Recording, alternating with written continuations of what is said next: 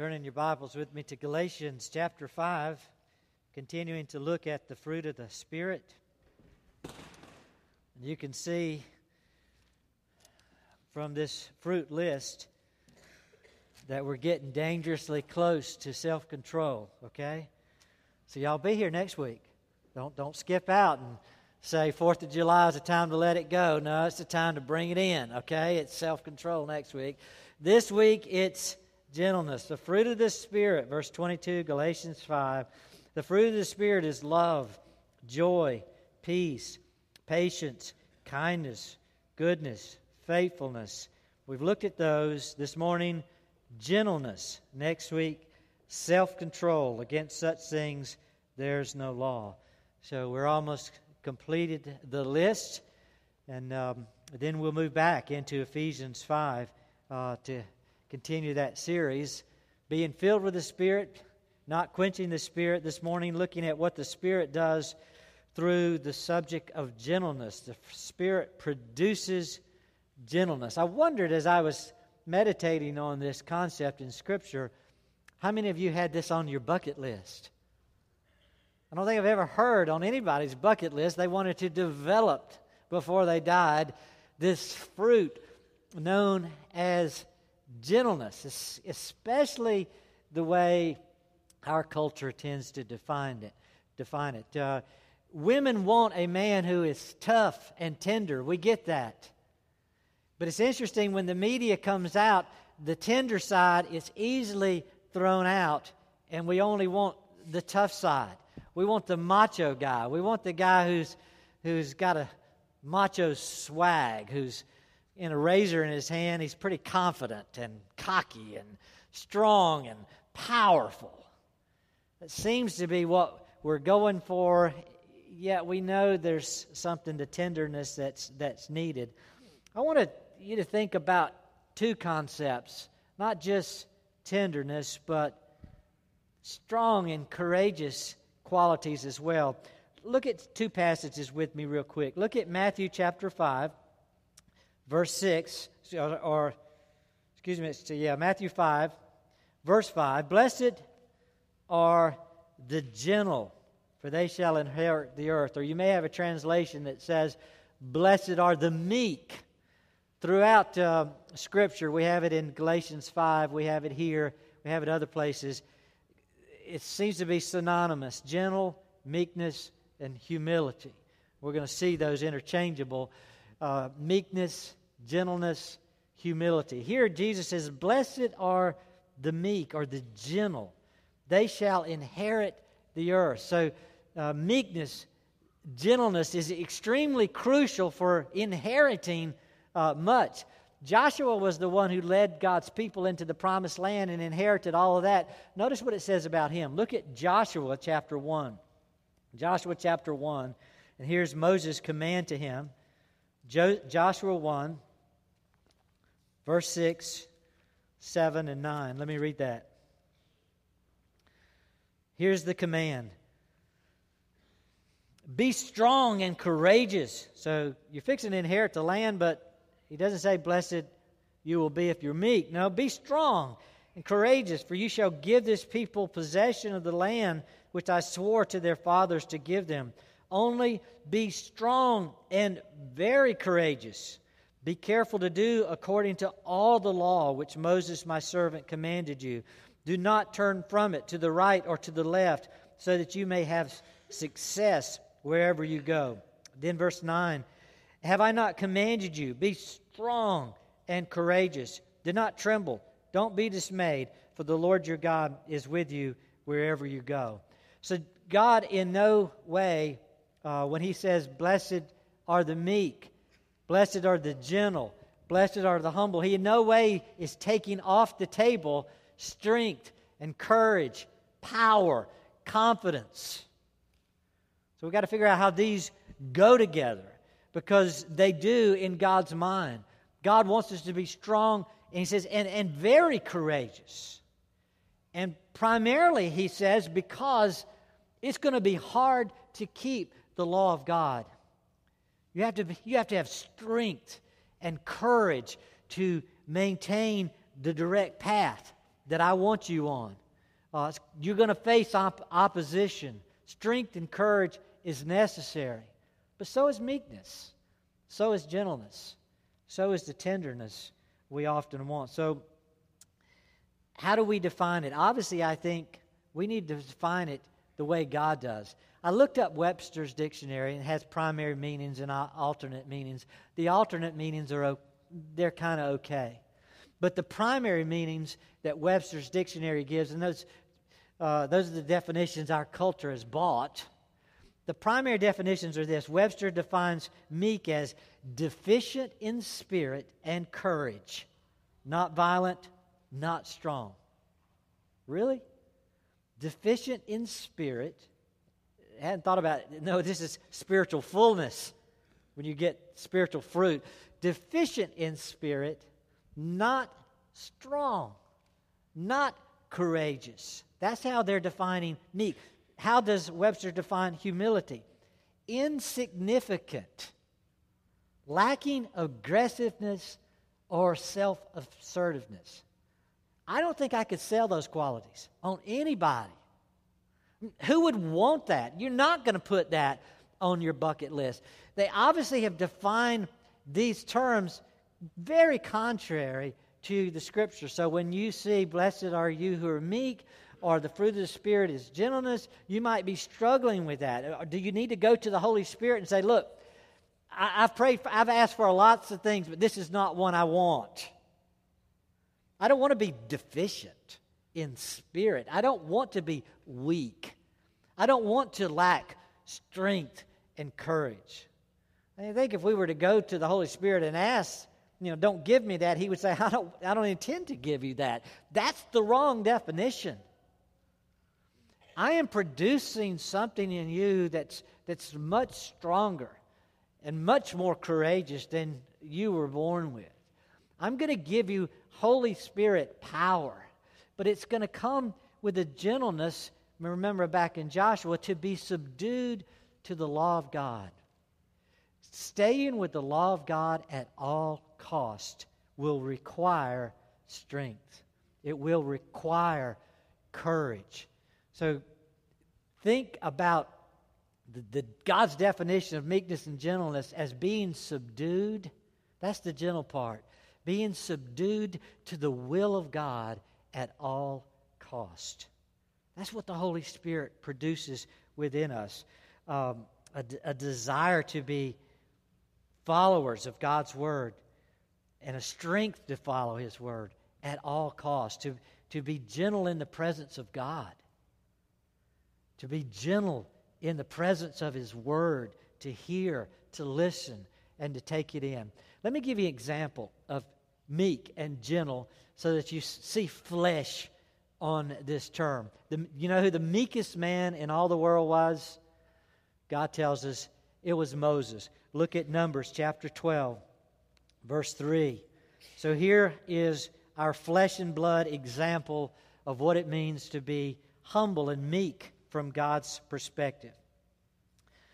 Numbers 12, verse 3 says, Now the man Moses was very humble, more than any man who was on the face of the earth. So Moses is not just humble, he's not just meek. He is the greatest example that was living and breathing to the people of God at that time. Out of everybody, non Christian, Christian alike, everyone on the face of the earth, he says, Observe Moses, the most humble, meek character you will run across. God, of course, from his heavenly perspective, can see us all, and he's evaluated all, and he throws up or exalts Moses with this example. Now, I want you to think about that for a minute.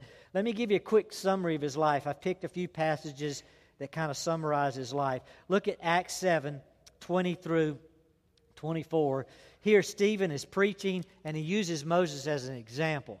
So he gives it just a brief summary. I don't have time to give you all of Moses' life, but here's, here's the first 40 years of Moses' life in a few verses. Acts chapter 7, beginning at verse 20. He says, It was at this time that Moses was born. So he's taken Moses from birth to 40 years real quick. And he was lovely. How you like that? He was probably wearing a pink shirt. He was lovely in the sight of God, and he was nurtured three months in his father's home. And after he had been set aside, Pharaoh's daughter took him away and nurtured him as her own son. Moses was educated in all the learning of the Egyptians, and he was a man of power. Where's his power? In his words and deeds. But when he was approaching the age of 40, it entered his mind to visit his brethren, the sons of Israel. And when he saw one of them being treated unjustly, he defended him and took vengeance for the oppressed by striking down the Egyptian. Okay, well, you remember the story. Here we got Moses. He grows up as the adopted son of Pharaoh. So he's the king's son. He has everything he could possibly imagine. Everything's afforded to him. He's got the best education, the best clothes, the best lifestyle. He's growing up, you know, he's got his own gym in the palace. He's, he's lifting weights, he's macho, he's strong, he's courageous. The Holy Spirit comes into him and convicts him. You, you're to be a leader of, of the Hebrews, and you're actually a born Hebrew, even though you've been raised as an Egyptian. So he goes to visit some of his Hebrews, and now he's a man of great justice. God has put within him the law of God so that he knows right from wrong, and he sees somebody being mistreated, and there's no judge to judge. He says, I'll take care of this. And he goes and just, bam, you know, bats the guy, kills him, buries him in the sand. Um, and the next day goes again, and somebody says, Are you going to kill me too? I mean, Moses is strong and powerful. He speaks strong words. This is wrong what's happening. And he, he, he executes vengeance and justice.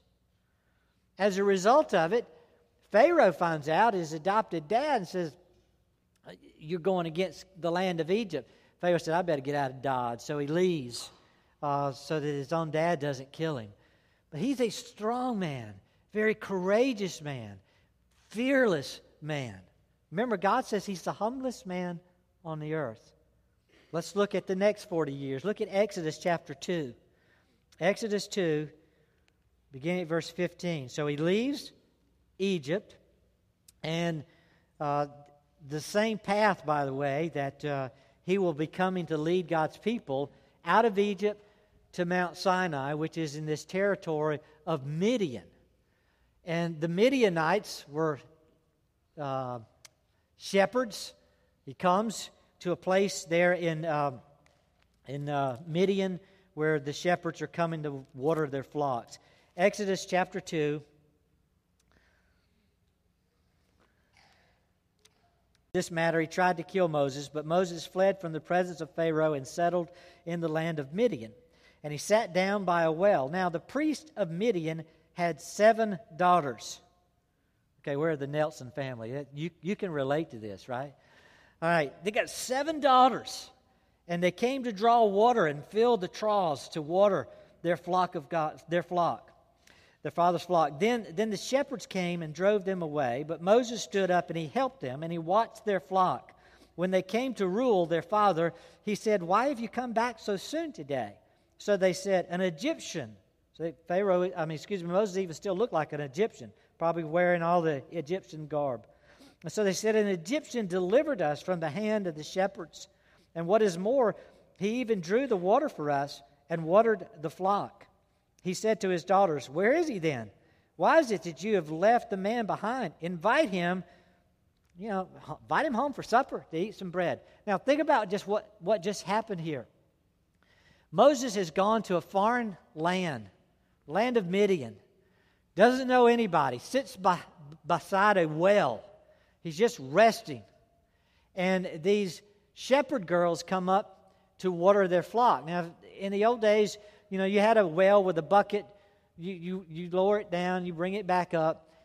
And if you got a bucket, I don't know how big the bucket is, but however much you could hold in this bucket, you can't water a whole flock of sheep. You know, come on, sheep, dip your head in the bucket.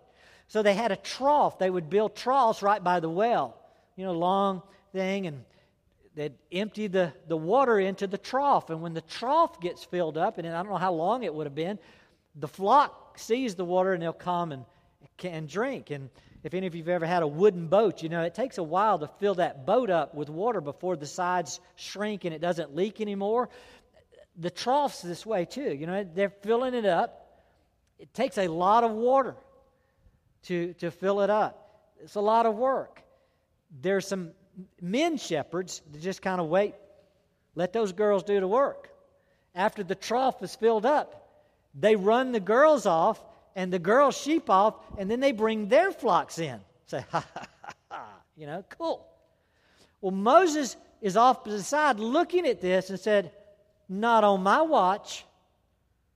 Well, who are you? You're a foreigner. I'm the man in charge. You know, he goes to those guys, bam, bam, bam. You want to you want to fight on this? I'll take you on. I don't know how many he was taking on, Again, you see this passion for the law of God, for justice, for what's right. And he's fought off every single shepherd that wanted to take the water from the shepherd girls. So that he says, You just go ahead. He's this man in shining armor, he's this man of great strength and power. And dad says, Girls, why are you home so early? Because they were doing this every day, watering the whole territory's flock. They said, Well, we met the most wonderful man in the world. I mean, he fought off everybody for us. And Jethro immediately says, There's seven of you. Does not one of you want to get married? Why didn't you bring him home? It's interesting that several times dating is kind of mentioned. Here's their, their first date, you know, at the well. Uh, it's, it's the girls that are bringing the, ga- the, the guys to the dad and saying, let's, let's, let's talk about this. Well, one of those daughters actually does marry Moses. Jethro gives one of his daughters to him, and he settles in that region. But again, we're looking at the characteristic of humility and gentleness.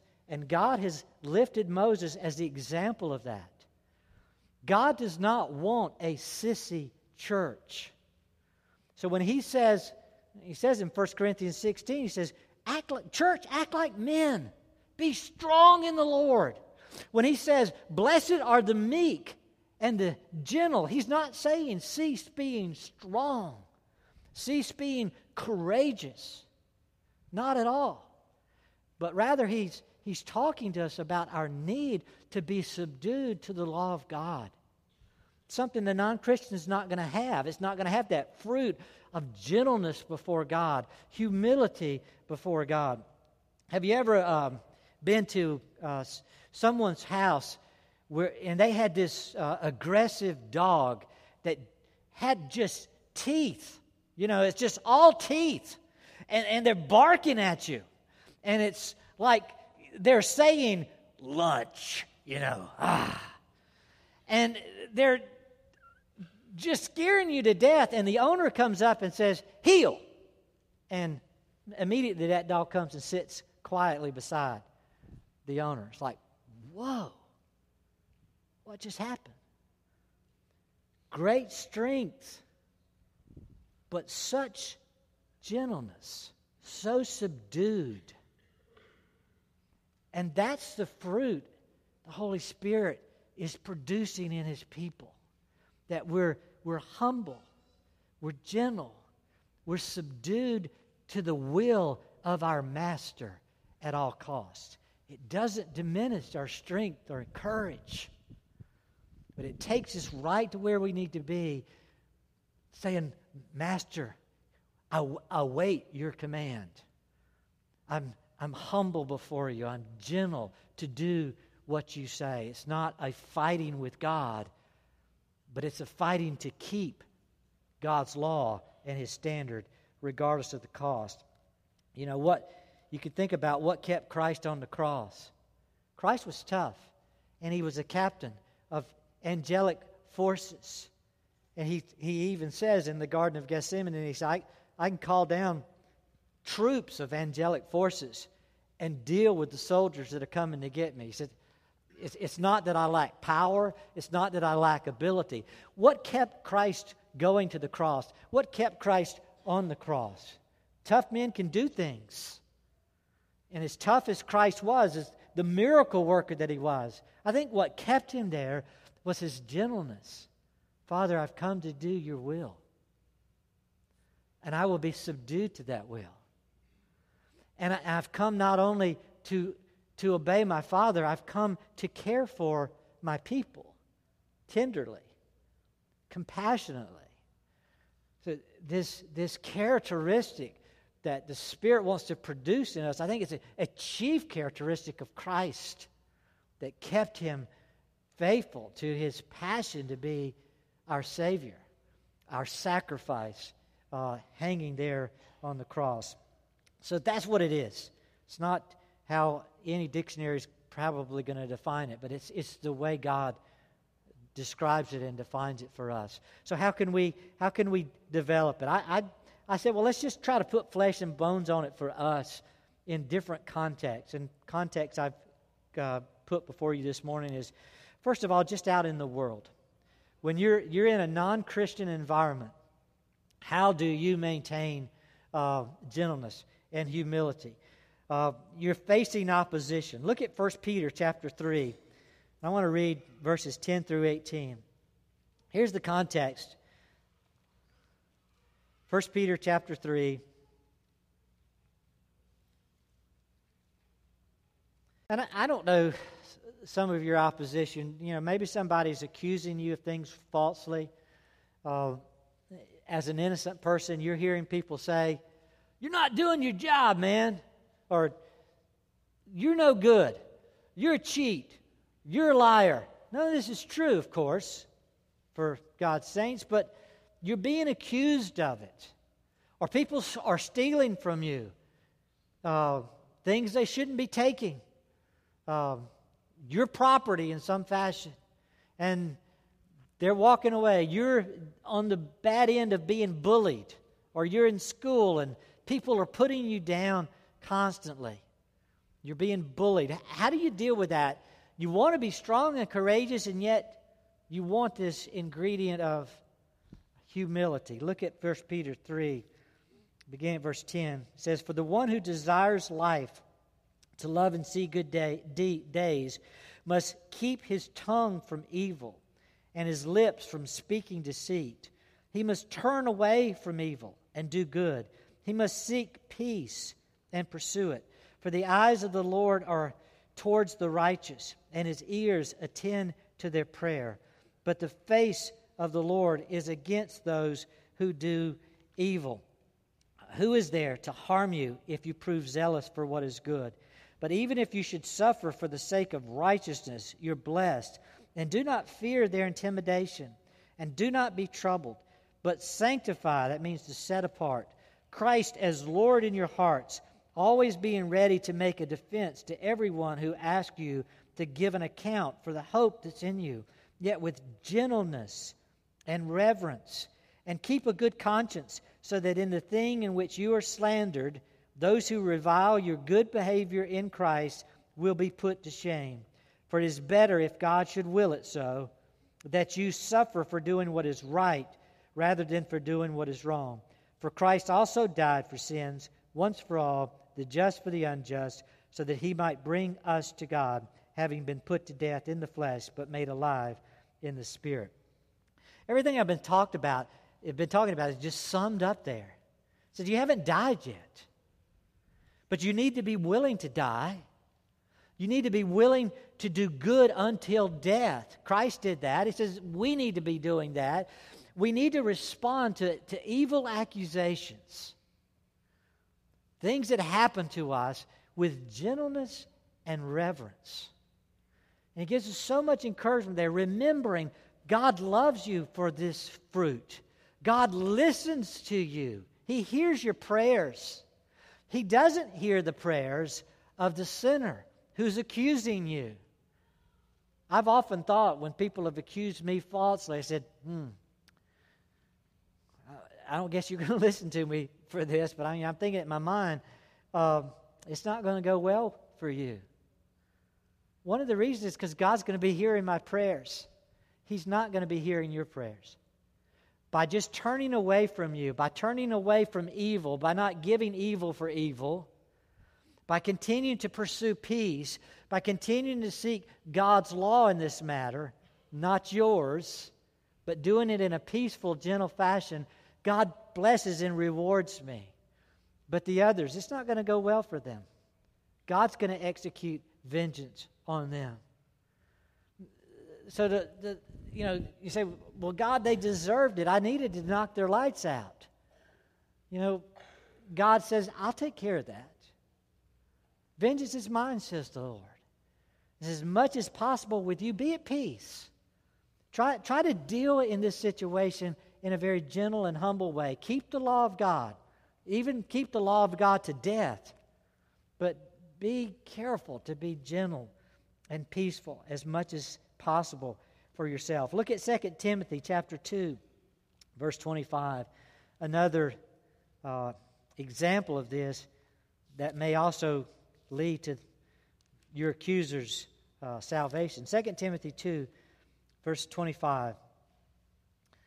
Well, let me start at verse 24. It says, The Lord's bondservant must not be quarrelsome, but be kind to all, able to teach, patient when wrong, with gentleness correcting those who are in opposition, if perhaps God may grant them repentance, leading to the knowledge of the truth.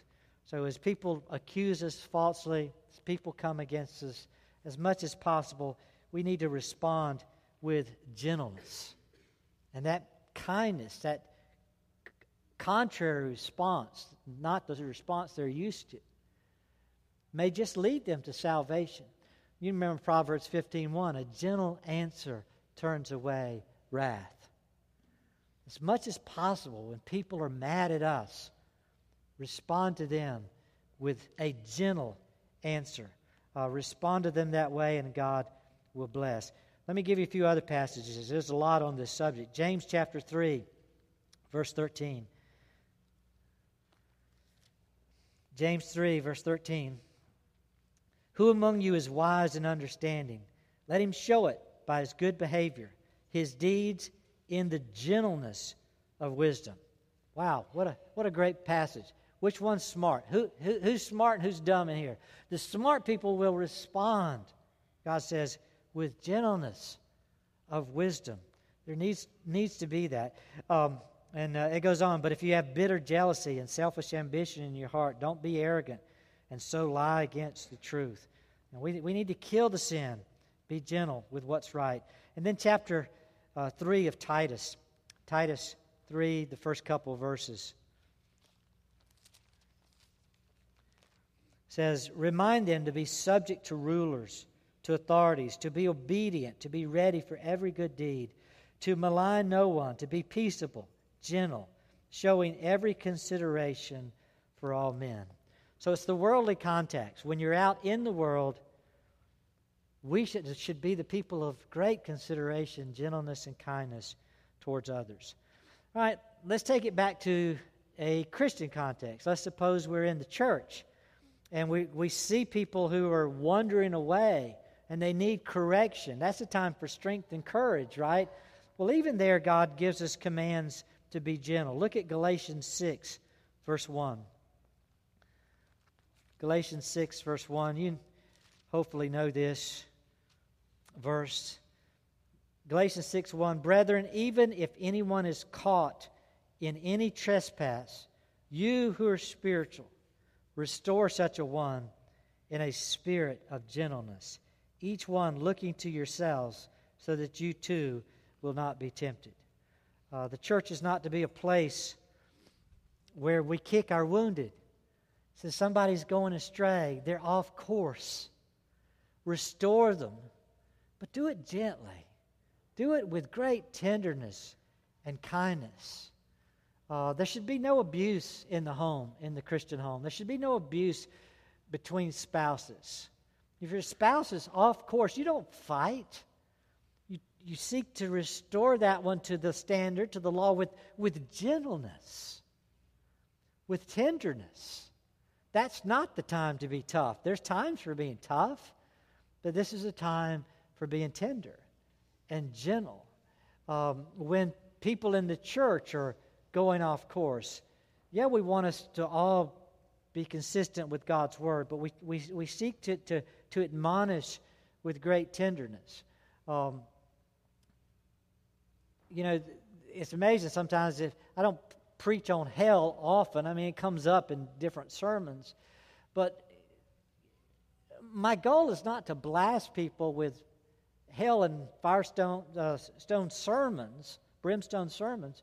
Um, but if, if the scripture demands it, if there's times when I must be bold and courageous and, and just let you have what you're missing, then I should do it with, with tears in my eyes.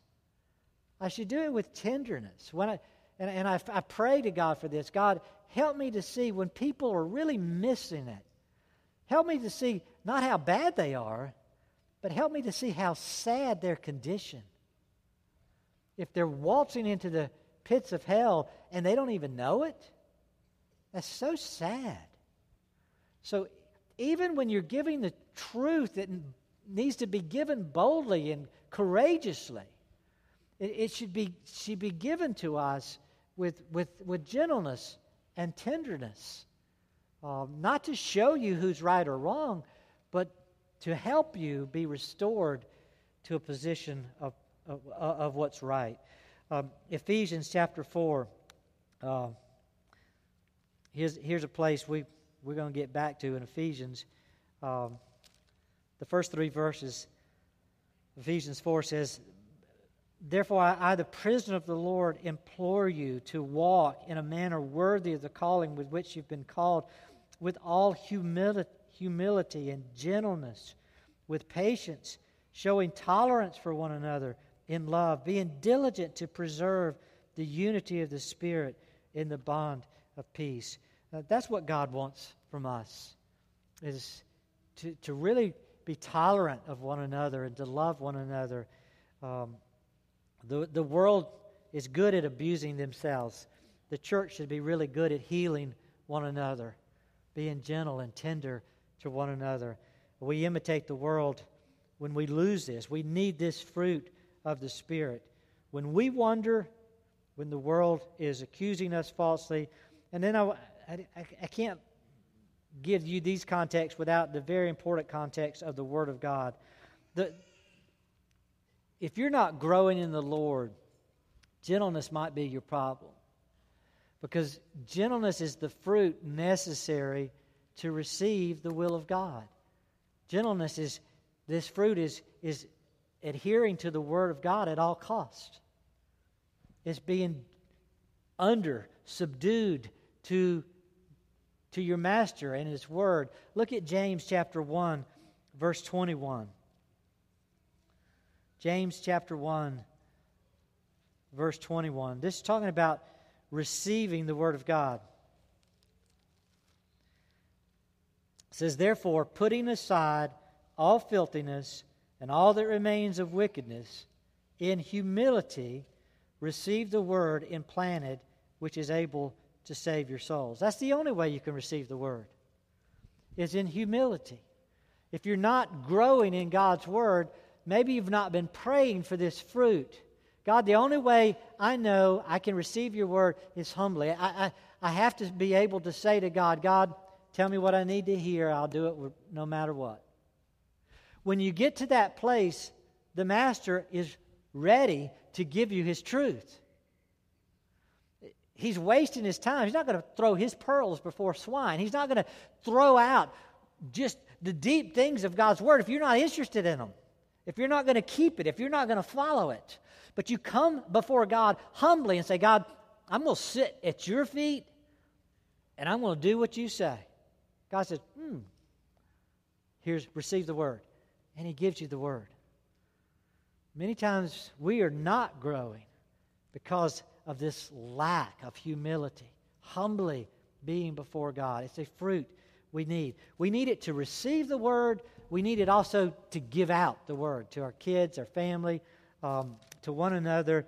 Let's see what the scripture says about that. Look at 2 Corinthians chapter 10, 1 and 2. 2 Corinthians 10, 1 and 2. So the, the word of God comes in and it flows out. And here's Paul's example 2 Corinthians 10 1. Now I, Paul, myself urge you by the meekness and gentleness of Christ, I who am meek when face to face with you, but bold towards you when absent.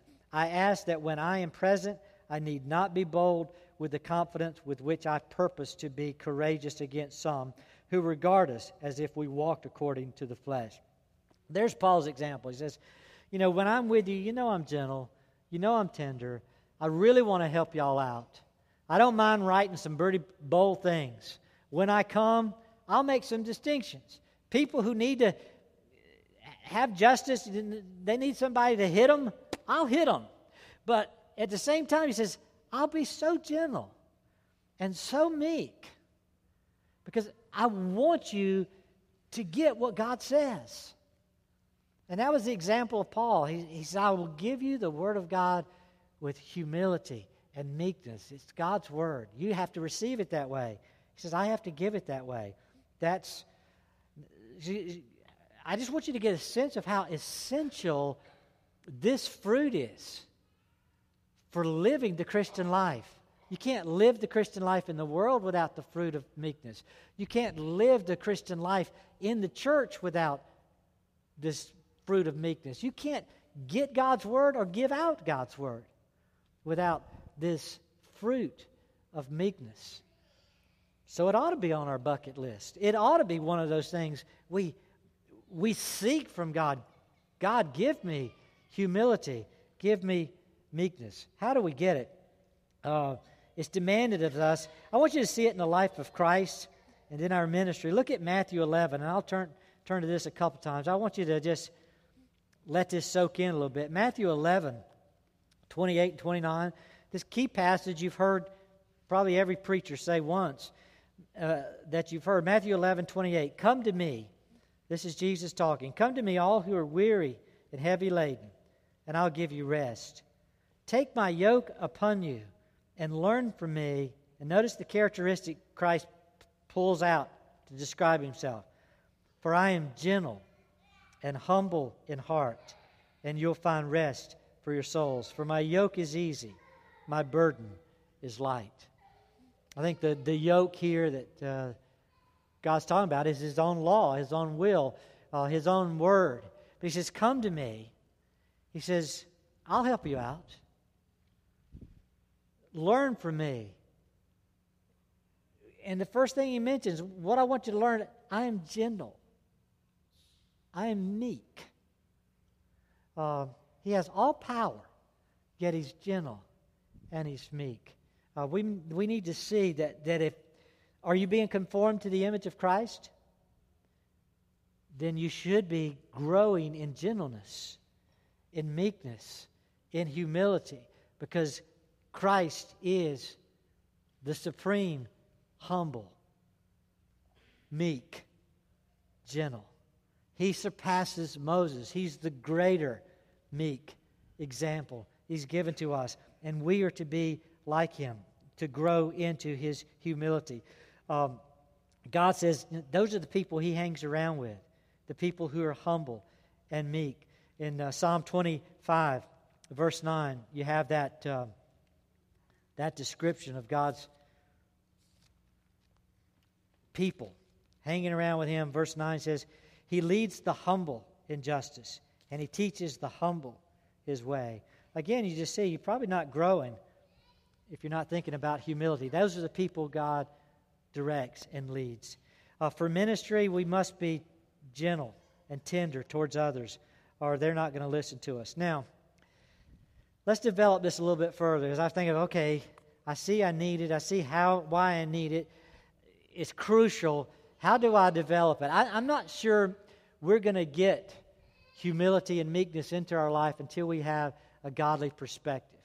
As long as we come at this subject from the world's eyes, from their definition, we're going to just keep seeking the macho man. The macho man is, has strength and courage, but he also has pride. He has this cockiness that I'm going to do it my way. He's not thinking of God's way. God's people are saying, I've got the strength and the courage, but I've got humility and gentleness, and that is doing it God's way. Not my way. Never my way. God's way. So the perspective needs to be you need to have a perspective that God's way is supreme. God is supreme, He is sovereign. And you've got to have a perspective on self. I'm a sinner, prone to stray. I need to always be brought back to God's way. If we're going to develop this fruit, we must have the right perspective on God's sovereignty, and we need to have the right perspective on our depravity. That I am nothing without God. That will enable me to, well, if I'm nothing without God, then let me sit at the feet of God. Let me learn from Him. Let me grow from Him. And then you begin to develop this fruit. The people who are missing this fruit, there's probably some problem between your ears here, this perspective that, that you really haven't grasped how sovereign God is or how depraved you are. Gaining that perspective enables us to grow in this needed fruit. Uh, everything I have in life, I have by grace. God has sovereignly given it to me. I didn't deserve it. It takes away the cockiness, it takes away the pride, so I can humbly sit before God and receive His word. So develop that perspective that what we have, we have by God's grace. I'm never self sufficient, I'm always dependent, in need of God and His gifts. Second, let's pray. Let's ask God for it. This is something He wants to give us. So let's pray for it. Look at 1 Peter chapter 5, uh, verse 5. 1 Peter 5, verse 5 says, You younger men, likewise, be subject to your elders, and all of you, clothe yourselves with humility towards one another, because God is opposed to the proud, but gives grace to the humble. This is a principle all through Scripture. God will exalt the humble, He'll bring down the proud. God's opposed to the proud, doesn't work through the proud, He works through the humble. Moses was the humblest man on the face of the earth in his day. God chose him to work through him. And you just you can start looking at that Moses saying, "God, I'm nothing. Without me, you're nothing." Okay. Let me work through you. And God works through Moses. He lifts him up as the leader, is strong and courageous. But he brought down those who were proud, Pharaoh and his army. Uh, God does the same today. Those who are proud and cocky and overconfident in themselves, they will be destroyed. But God's people will be exalted because we have this fruit known as humility. God wants to give and give and give to those who sit at his feet and say, Lord, I want to hear your word. I want to do life your way. Those are the people God wants to bless. That's humility. Third, uh, just keep your eyes on the copy. Look at Philippians chapter 2, verse 8. Our new example of humility is Christ Himself. Philippians chapter 2, verse 8 says, Being found in the appearance as a man, he humbled himself by becoming obedient to the point of death, even death on a cross. Christ came and dwelt among us, took on flesh, humbled himself to be a man. He humbled himself to sit at the Father's feet and do what God says, even to the point of death on a cross. I'm, I'm not a very creative, original artist. I can't come up with anything. I need to look at something else. If I want to give you a copy of something, it's better that I keep my eyes on the copy. You know, and I, I, I, can, I can trace it off, I can follow things in front of me. With, with everything I do, I, I'm always looking for somebody who's done it before me so I can copy. And the, the more I focus on the copy, the better I can copy. The same is true in life. The more I look at Jesus, he, He's the exact representation of the Godhead. And he's humble to the point of death. He kept God's word at all cost. The more I look at Jesus, the more I can be humble and meek and gentle, regardless of what comes my way. And the same is true for you. Keep your eyes fixed on Him who is humble and gentle. He says, just keep coming to me. because I'm gentle. I'm humble.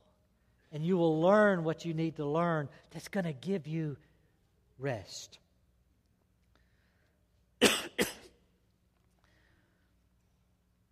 As we think about communion this morning, I want us to go back and think about Matthew 11, 28 through 30.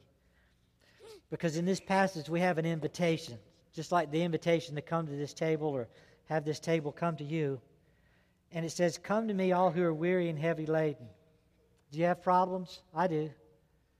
Do you ever get weary? I do. Do you ever need rest? He says, Take my yoke. Wait, I don't want one more thing to do. He said, No, no, no, take it. I want you to take my word. He says, I'm gentle. I'm humble. I've taken it. It's good for me. I want to give it to you. He says, It's not, you feel like it's going to be one more burden. He says, It's not going to be one more burden. He says, The burden's light. Doing life God's way is not going to be one more burden.